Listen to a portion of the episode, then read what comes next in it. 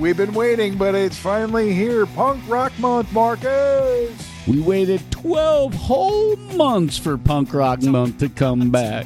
To kick it off, we thought we'd dig in for one of our favorite episodes from the last year, and it's the first of four episodes presented all together with the punk rock fan in mind. Let's say that. And Punk Rock Month is sponsored by Boldfoot Socks. Check them out at boldfoot.com. Save 15% on your first order by entering the code HISTORY15. Also, brought to you by Crooked Eye Brewery in the heart of Hatboro, pouring the cure for what ails you since 2014. And in the spirit of Punk Rock Month, we are going to start it all off with a venue that was huge in the whole punk rock scene in New York City. And I'm talking about Hilly Kristal's legendary CBGBs. So step into the pit and slam. It's Punk Rock Month on the Imbalanced History of Rock and Roll.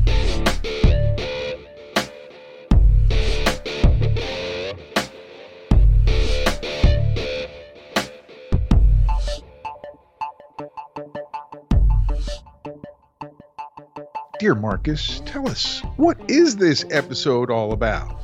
It's about a scene that burgeoned when I was nothing but a wee little lad, so I didn't really get to experience it in the way that I would have absolutely loved to. Had I been that age, I would have been in the heart of that without a doubt, but sadly, a little too young. What Marcus hasn't said is that we're talking about that little place at 315 Bowery on the Lower East Side where magic happened, where history happened.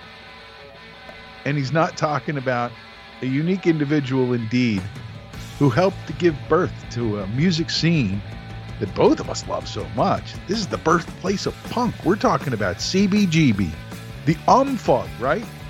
The umfug indeed. It's also where the new wave scene really blossomed. It's where post punk bo- blossomed. It's where we saw punk roll into hardcore. We saw so much happen here. And even the pre punk stuff really blossomed. And so many great musicians that became either household names down the line in some form or another, or became influencers of later household names got to start at this place because Hilly always gave them a chance. Well, the place that became CBGB, which stands for Country Bluegrass Blues, and the omfug part means other music for uplifting gourmandizers. when it comes to music, are you a gourmandizer, Marcus? I am a gourmandizer, but the original definition of gourmand is one who loves food, and Yes. Hilly changed it For to- music, For right? music because of his love of music. I'll just say that later in the story, I intersect with Hilly uh, in regards to booking bands and stuff like that. And he was one of the most unique individuals I've ever encountered anywhere in music. And behind it, a heart of gold that wanted to make stuff happen or let stuff happen is even maybe more of a, an appropriate way to put it. And it happened right there at Hilly's place. I don't know where they got the name from, but I just have this picture in my mind, Marcus, of him sitting there with the bar closed with Hilly's on the door and just thinking, what can we do? What are we going to do now? And out of that, out of that void, so to speak, he starts having uh, original music nights, right? Yeah. And people started uh, showing up and playing, and a lot of bands and musicians were taking the stage there because he would book people that nobody else in town would book. He gave everybody a shot almost. He really did. Almost. Well, there are these two guys, Bill Page and Rusty McKenna, who helped him to find and book bands initially. That's where the streams start to cross because Squeeze has a guy named Mark Swall in it who would later be in a band called the Revelons, who became like the house band. And that would include Fred Smith, who would be in television, and Jay Dee Daugherty, who would be in Patti Smith's group. this is where people start coming out of the woodwork right away and start to help laying the foundation. One of the things that struck me in what you just said is that we've talked about other scenes in Seattle and in LA and right. Detroit and how they've burgeoned and how so many bands or musicians paths intersected or crossed paths or they played with this little band and that little band together and then they split up and then they met that band and then they formed that band and then this band and then that band and this chemistry was better with these people so they jumped over here and then all of a sudden you have all of these bands that people start knowing about that are making noise and coming together out of all, all these crazy, crazy yeah. mixtures. Well, before you tell that story that you're dying to tell about television, who were one of the first bands to have regular gigs there mm-hmm. uh, at CBGB, something else happened and it was right around the time that they were starting. Uh, there's a place called the Mercer Art Center that I don't know anything about, but a lot of the original bands who were in that scene uh, came over, and that included Wayne County. This song, this is for you jerk offs in the audience. Ooh, look at the wankers. This is called You Make Me Cream in My Jeans and uh, Ruby and the Rednecks, who I don't know much about, The Fast and Suicide. And so they infused their energy and their people, I suppose, uh, into what was going on there on Bowery.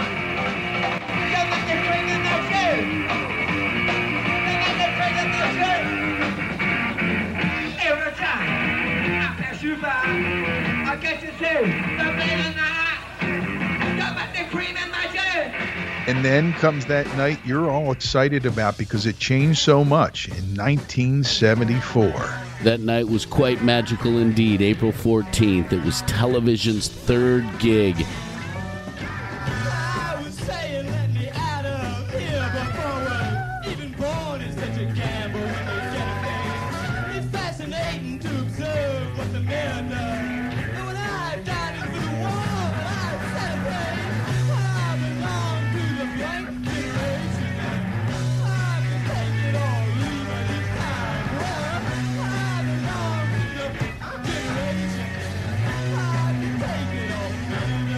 And one of the things that helped them get their residency was they were the band who built the stage at CBGB's. And what? yeah, in the audience that night, Patti Smith and Lenny Kaye debuted in February of 1975. And then she went on to like a seven week residency in 75 as well. Dream Hotel.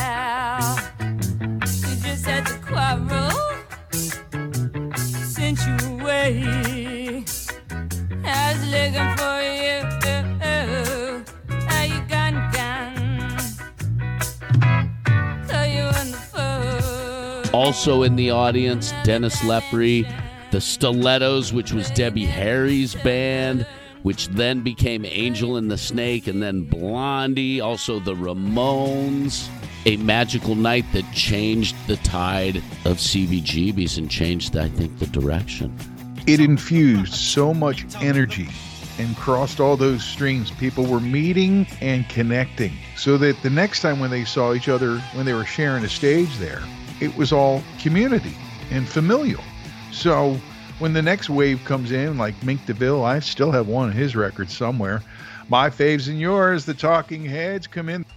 Going down to CBGB's that night when I found the Talking Heads, I was down there to see the Ramones, who I had just signed.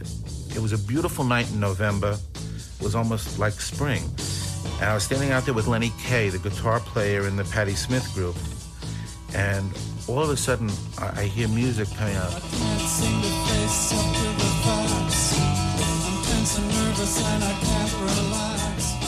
I felt myself just moving more and more till I was inside the door and I was riveted.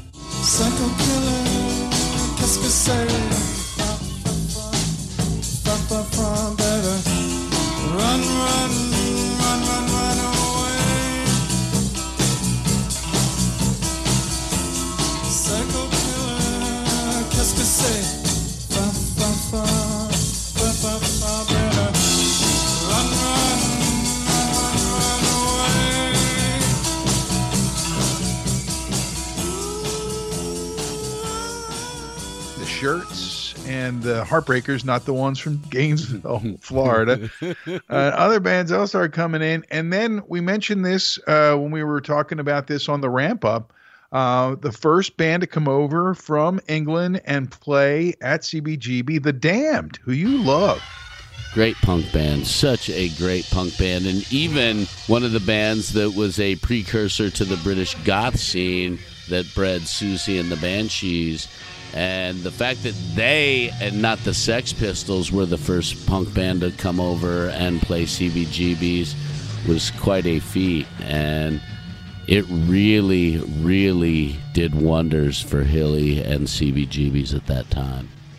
It was so hot there that it was spawning a scene and it created the need for other places, and other clubs started putting uh, nights out for original uh, music there, and a lot of them were from New York. So a lot of this was going on uh, under the glow, if you want to call it that, of New York at one of its worst periods. Uh, the streets were rough and tumble, and just like the city, and there was a lot going on that made it a perfect backdrop for a punk rock revolution, for uh, a birthing, if you will, right there. And um, that's kind of what happened. You have to fast forward down the line, and I don't like to think of all the, the particulars, but I think about today and what is there at what all of us or most of us consider to be a sacred rock and roll site at 315 Bowery, right? No knock on them, and certainly don't want anybody to, you know, dog them. But fashion designer John Varvatos opened a store there, and it's um, amazing, first off, that they ever got the fucking smell out of the place, because as you know, uh, the smell is legendary. It is and all I'm going to say is the first thing you think when you walk through the door at CBGB in those days, after like, oh my God, I'm here, and you walk about 20, 30 feet and you get back towards the stage and you go, the smell, what the fuck is that? And all I can tell you is there's only one other bathroom I've ever been in in a club that was anywhere near as vile as the stench that emanated from the men and the ladies uh, uh, there in the back. And the pictures of that are on their website. In fact, there's a 360 tour on their website that I want to talk more about.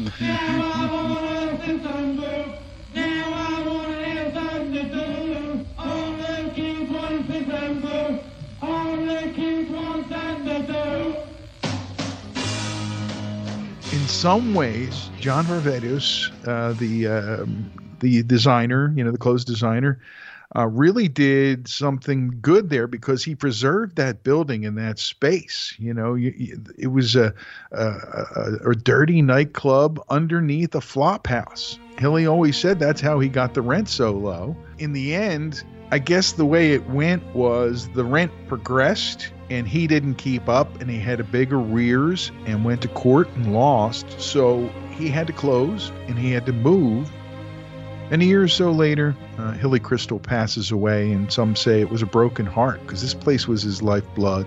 And it's nothing bad, again, about the people who occupy that space now. They may have preserved it for posterity. I want to read you a quote here that is perfect for summing it all up, all right?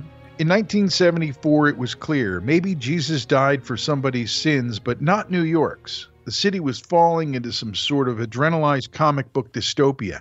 Andy Warhol's factory had stepped one toke over the line, and the prelapsarian dream that blossomed from the flower bed of the 60s was now a ruinous relic like a long forgotten civilization that the History Channel will say was built by aliens and abandoned centuries from now.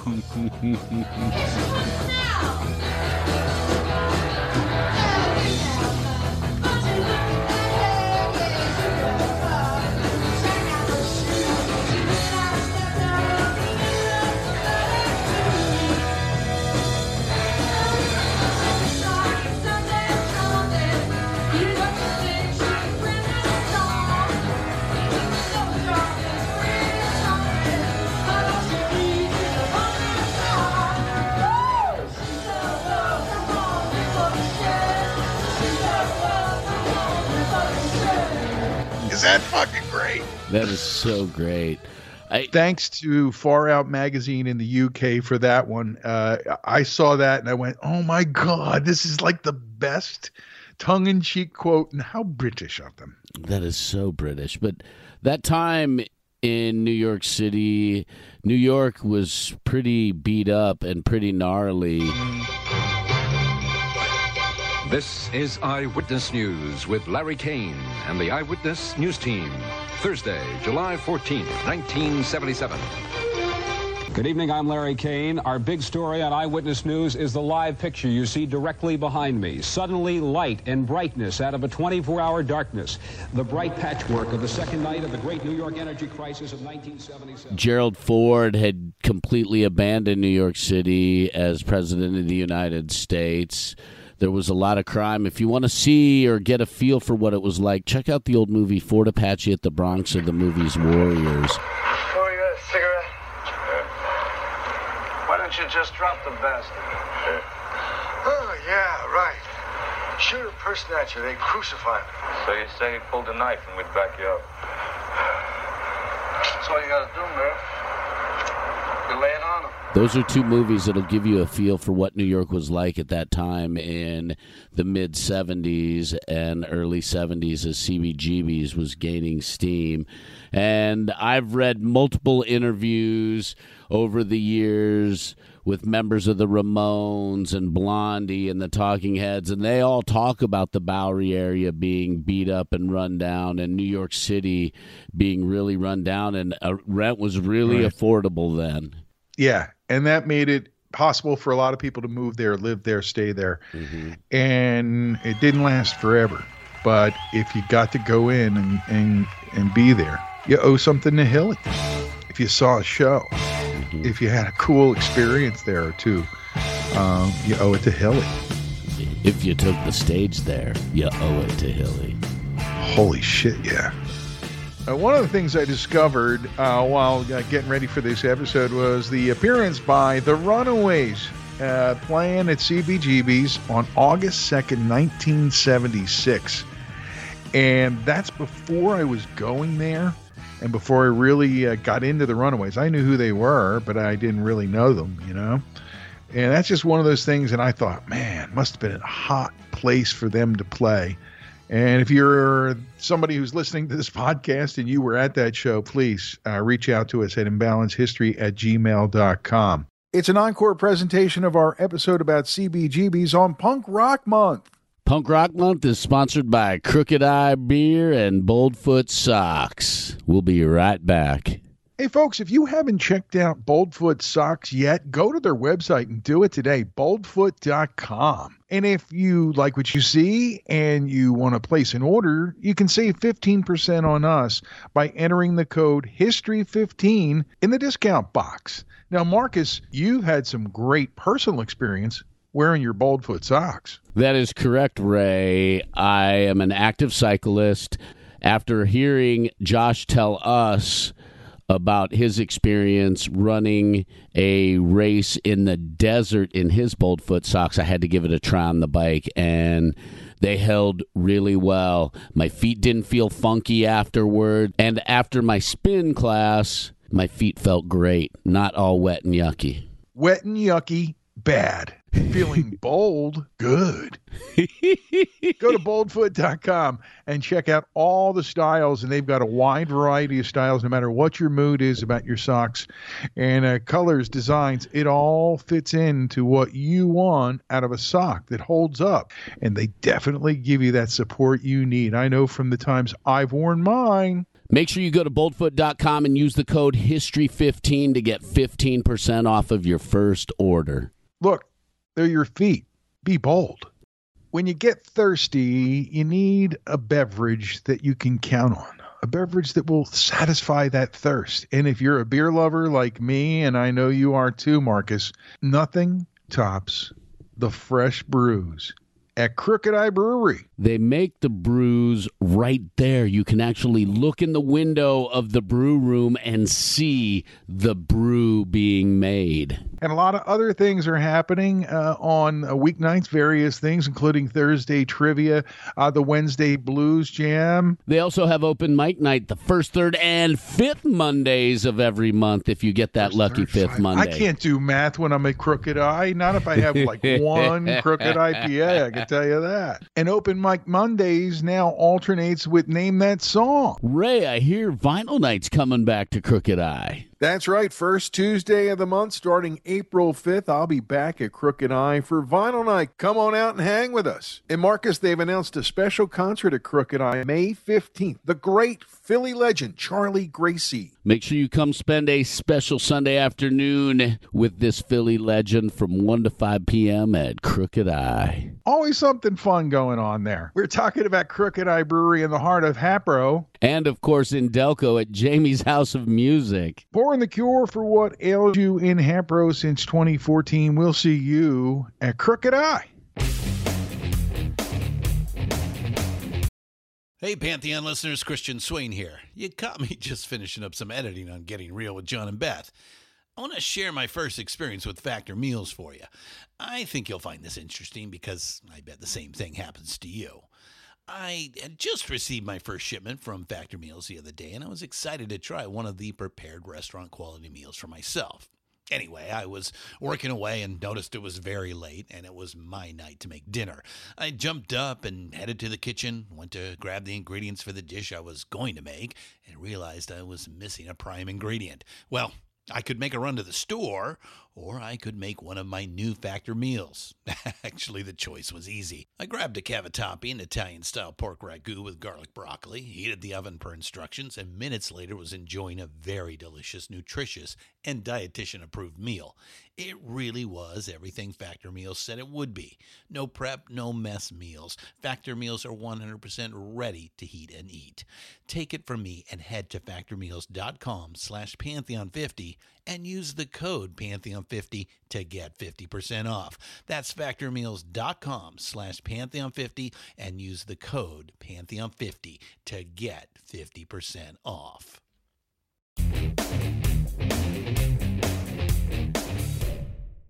We're back on the imbalanced history of rock and roll. We are parked right on the stage at CBGB, so we must be at least what 20 years ago. It's kind of quiet today, and uh, one of the things that you notice if you look around on the stage at CBGB's is all the markings, the bands who've written their logo or their name or just signed all over the place, uh, left permanent, you know, marks all through the stage, the backstage, into the band's dressing rooms, if you want to call them that.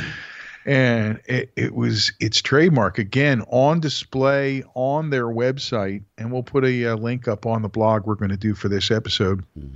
It's a, like a 360 view of of looking around at CBGB's. And I'll just say one thing as somebody who was there probably 15 times, 20 times through the years, Marcus, that place was never so fucking clean as it is in those pictures, and not to mention the bathrooms.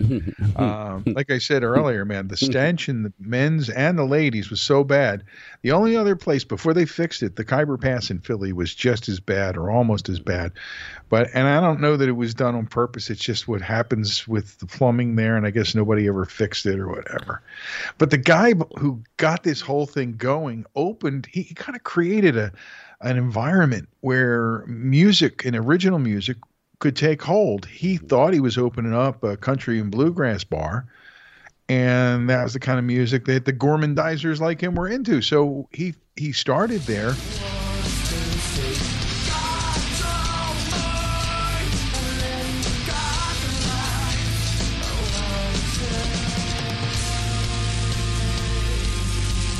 But what quickly happened is that low rent district, everybody moving in, musicians, people, art students, everybody coming together and being within, you know, gigging distance of his little place there. And he was a New Yorker through and through. Hillel Kristal was born in New York City, but didn't stay there for long. When he was small, they moved to New Jersey, the family did. His father, a Russian immigrant, was a pogrom survivor, which means he came to the United States during the Fiddler in the Roof era of of Russian Jews fleeing Russia. And just so you know, a pogrom is defined as an organized massacre of a particular ethnic group. Most well known pogrom in history is Kristallnacht in Nazi Yes. Germany in 1938.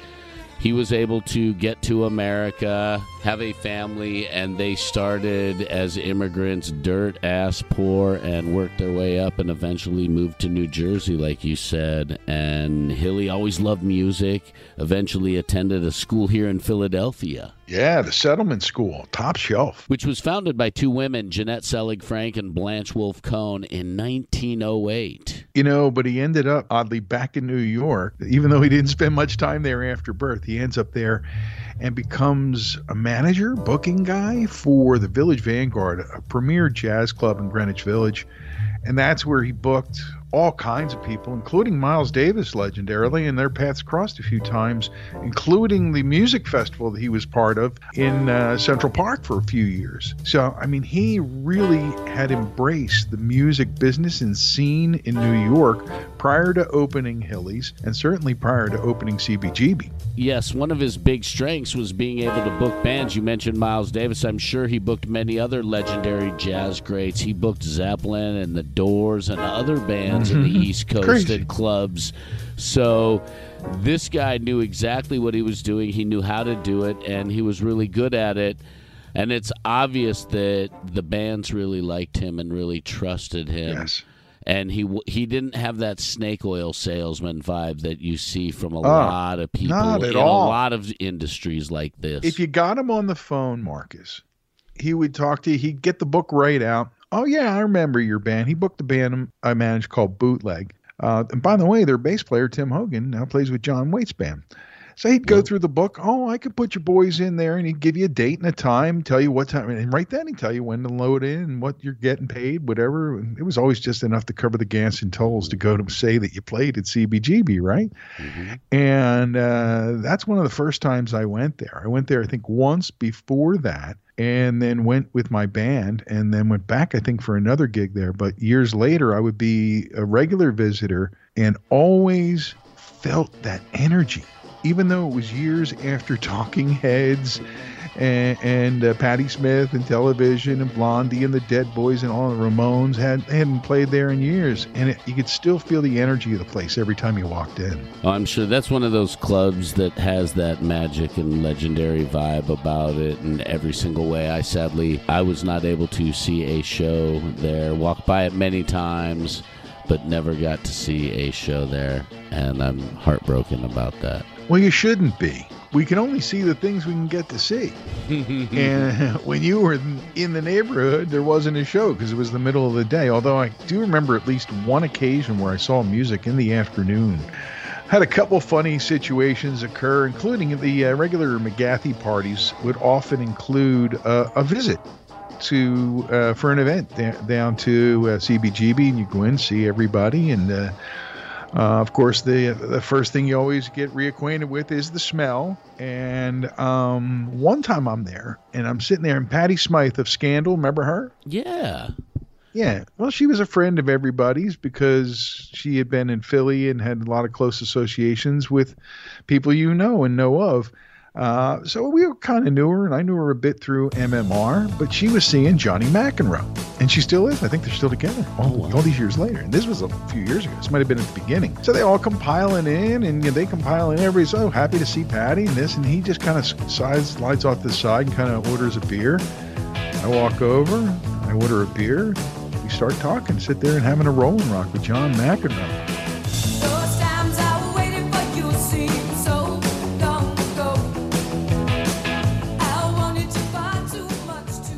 And I just thought it was really cool because he was just such a nice guy, like so counter to what his bad boy, you know, image was. And we just hung out for a little bit and had a beer. And I remember him wearing leather pants and a Knicks jersey, and I can't remember which player it was, but but I remember that he was a pretty cool guy, and I thought, well, maybe this is just his bad boy image for the mm-hmm. for the press, and you know, hey, look, man, you got to do what you got to do, right? Yep. you know, he actually enjoyed not being the person that was getting 100% of the attention when the two of them walked in the room together, I think. And that was kind of a cool thing of that night. And I saw so many bands at, at McGathy events uh, there over the years when they had their uh, their shows there, and just going to see bands, people I knew. When I was working in New York, I'd go down there if something was happening. And uh, you know, and when I heard it was closing and why, it was like, oh, it's too late because you knew the number was too big for anybody to really pull together that quickly to save it. heartbreaking, but in a changing world, for a club like this to be able to last as long as it did is pretty incredible. Going back to John McEnroe, do you remember what you talked about out of curiosity? Did you talk about music with a tennis guy? That's really what I want to ask. I think he's a music guy who was great at tennis because we talked about music and we talked about sports because he had a Knicks shirt on.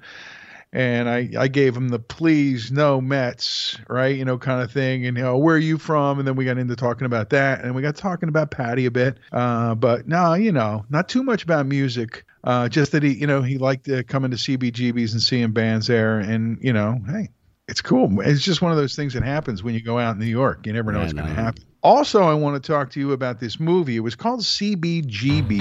Country and blues. in New York City. This club's gonna be different. Play some real music. This band is Talking Heads. We're Blondie. We're the Ramones. We're the Dead Boys. Patti Smith Group. Lou Reed. You're a rock star. What does CBGB stand for? Country bluegrass blues. We have a band. CBGB gets new customers buying drinks. You get to play for an audience. You gotta spend money to make money. You gotta have money to spend money to make money. It seems simple to just name the movie, you know, like that, but but that was the name of the place, and that was the name of the movie that was um, produced not on a big budget, but it was produced uh, with Randall Miller directing, and it was based on the life of Hilly Kristal, which was a, a book, and it was released in the U.S. in October of 2013, and didn't make much noise until it started getting on cable TV, Marcus. And and the cast is amazing. You've got the late great Alan Rickman as Hilly.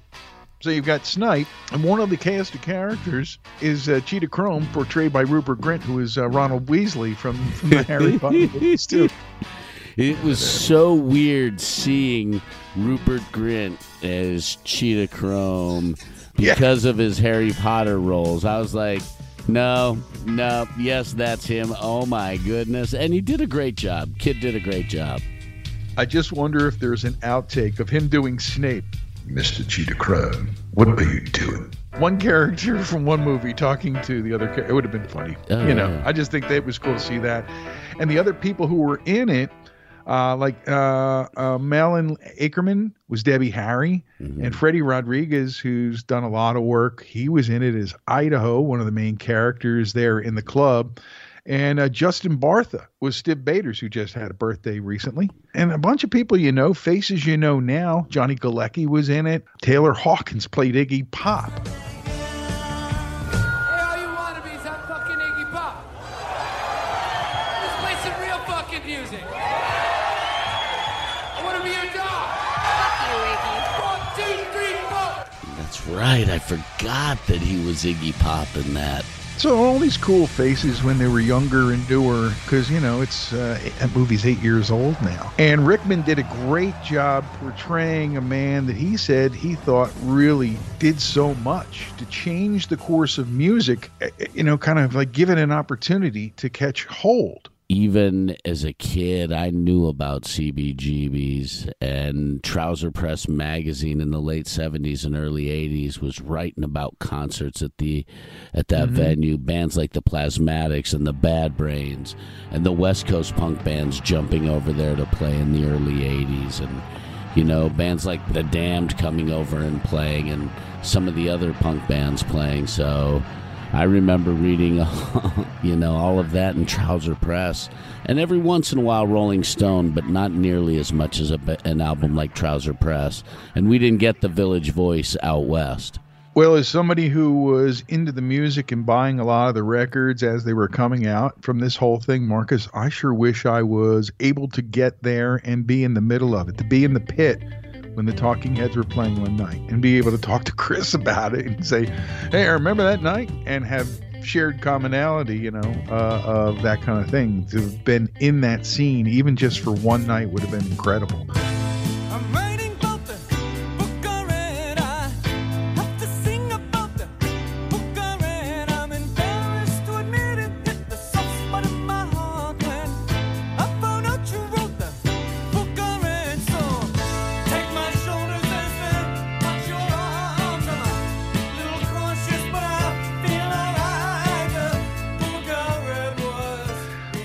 The music we all have no matter when we were born. That's a thing. Whenever you were born, you can discover all the factoids in the world and what the feel was for this or that. But the music is really what puts you there. So when you you get a chance, you put on the music. I, I think there's several really good CBGB playlists on Spotify. Uh, you just go and put it in and plug it in and discover the Dead Boys, who really were way underrated and could have been so much more in the big scheme or picture of things, you know? Mm-hmm. And so many of these bands are my favorites for one reason and your favorites for other reasons. That's the thing about the, the whole punk commonality with you and I is that I was uh, approaching my 20s and into my 20s, and you were becoming a teenager who was full of all kinds of energy and love and music. So, and that's really what it's all about is love and music. And hormone a guy- changes for a young teenager. Yes. Everything changes, especially if there's a hot girl like Debbie Harry in the band Oh on the God. poster. Hello. Oh yeah. Oh yeah. Well, there was a guy um, who, David Godlis, who captured all of them. You've seen his photos, I'm certain. Uh, his legendary shots mainly are the Ramones, Blondie, Television, and the Talking Heads. Television, one of the most underrated uh, bands of that group, of that era. Uh, their influence continues today with youngsters, and I mean like kids in their teens hear them and go, "Oh, let's form a band." it still happens. It's one of those records. But uh, the Closters uh, did a, an in-depth study, uh, Louis and Noah Closter, of Godlis and his work called "Shots in the Dark." I never really thought too much about whether this was a good night to go to CBGB's. It was always a good night to go to CBGB's.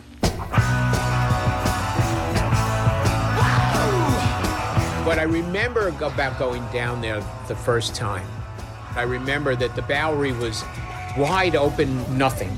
There's nobody on the streets, but there's some place doing business over there with an awning in the front that's lit up.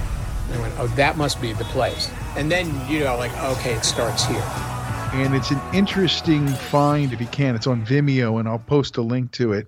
They talk about meeting Godlis and uh, what it was like doing the, the the photos for all these amazing things. He said, "This is the guy who took the photo of Alex Chilton that I had on my childhood bedroom wall." He was there. He was at CBGB's in 1976.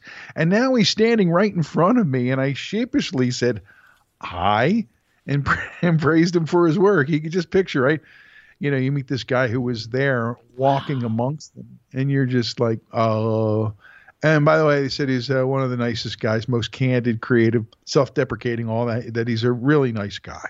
And these are the things that go into documenting what went on 40 years ago now, right? I mean, it was still going on 40 years ago before things got too big and it moved forward to the next batch of bands that would come through there. And there were always bands. There was a New York hardcore scene that came out of there, Agnostic Front, one of the most uh, well known products of all that.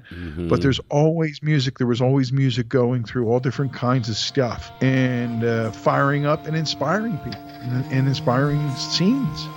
Oh, yeah. I've had the pleasure of talking to Vernon Reid a few times over the years.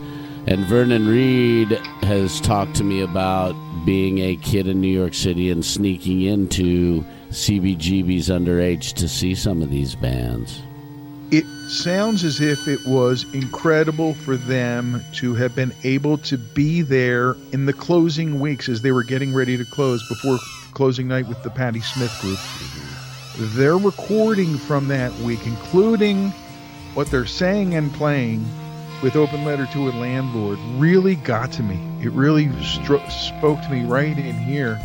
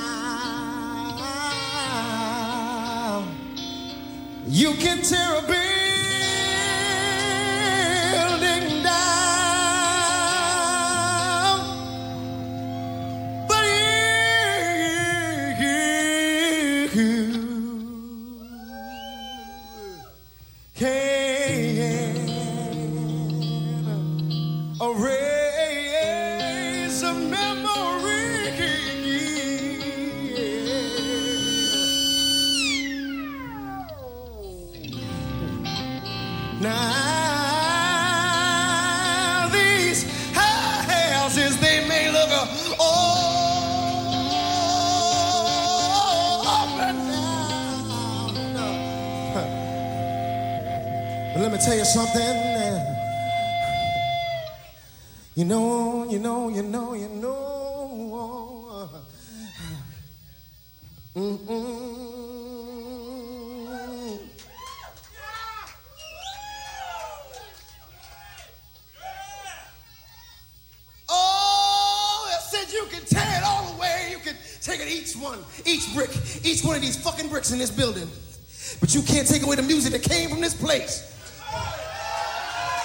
They have a couple live recordings from CBGB. I suggest you check them all out. But that one, the closing week version of that, with what Corey was saying, was just very touching.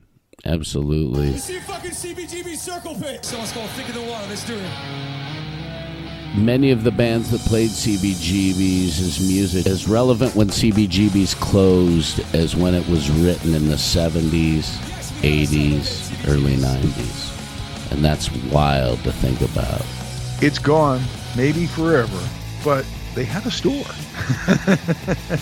they have a website. So you can actually go and visit if you're a young punk.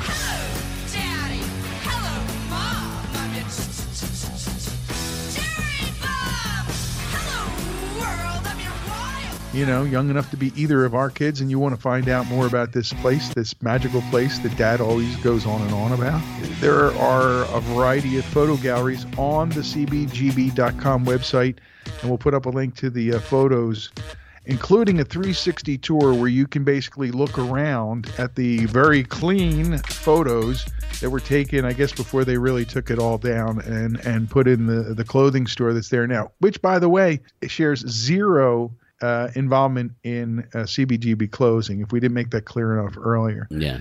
but they close, and then the store, the the CBGB merchandise store, stayed open for like another few weeks. But they have relocated. Do you know where they have relocated to, my friend Marcus? I have no idea where they relocated to. Where did they relocate to?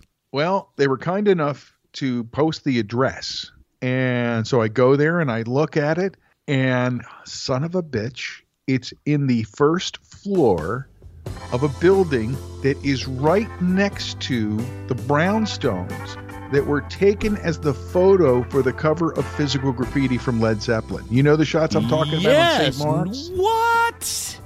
Yes, their store, CBGB store, is on street level, about a half or quarter block down from that that oh my facade. God.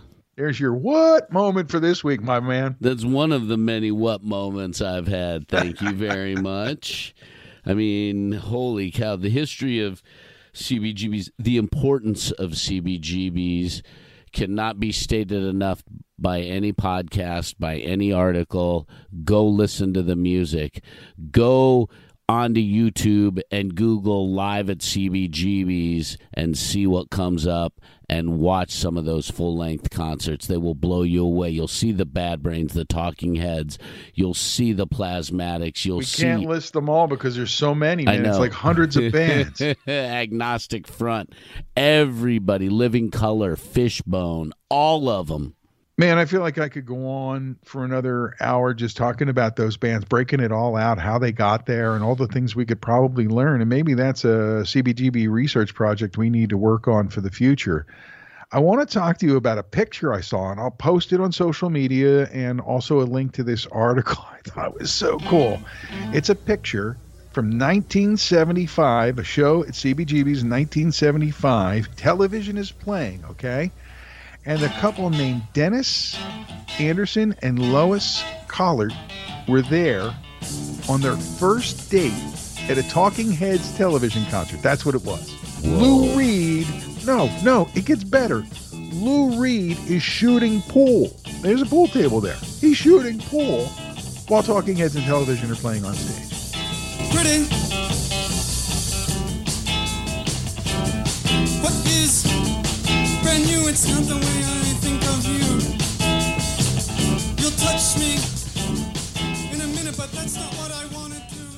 and uh, they're together still. And Anderson said the question was, who do you watch? you know, do you watch the band on stage, the band getting ready to go on stage, or Lou Reed shooting pool? That's CBGB in a nutshell. It was their first date, Marcus. They're still together. They're 69 now. You watch the bands on stage.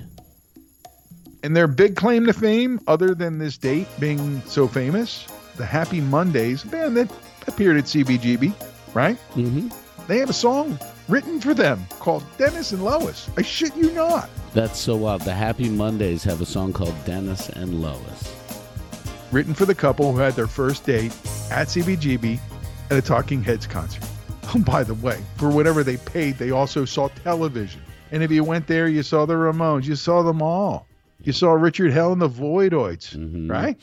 Absolutely. Absolutely. amazing bands one after another in a place that was supposed to be like a country bluegrass blues bar Yeah. turned into a punk rock bar and a hardcore bar But they also had pop bands like Miami's and bands like that that played. And so they weren't really fully punk, punk, hardcore. Country bands, or not country bands, but country punk bands played. Um, so they had a hell of a mix of bands. But you're right. Like, I think like bands like Devo probably played CBGBs in the early days. We'll have to look that up. I think it's a research project into who played there and what was going on so I would love to see a full list of who played at CBGB's. research department outside Whoop, research whoop. department on this one.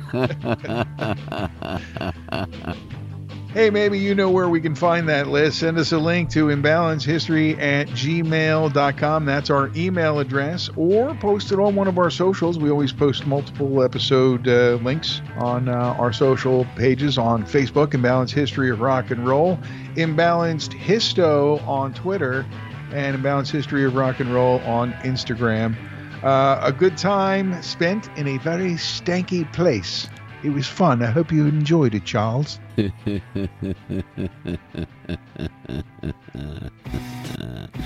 if you saw any shows in the 70s, 80s, or 90s at CBGB's as well, please hit us on one of our social medias and let us know what shows you went to and what it was like for you. We'd love to hear about your experience. Until the next time that we adventure together, my dear friend Marcus, it's time for us to go live from the Dark Duck Studios here on the internets. Thanks for finding us wherever you get your podcasts.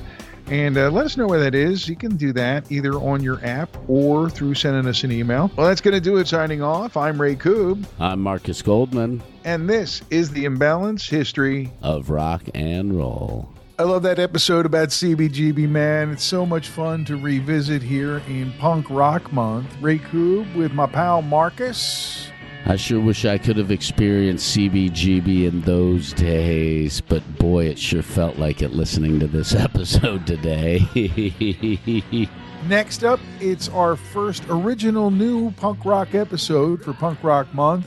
We're going to the West Coast, Ray. It's all about the band X and their ferocious punk rock brand.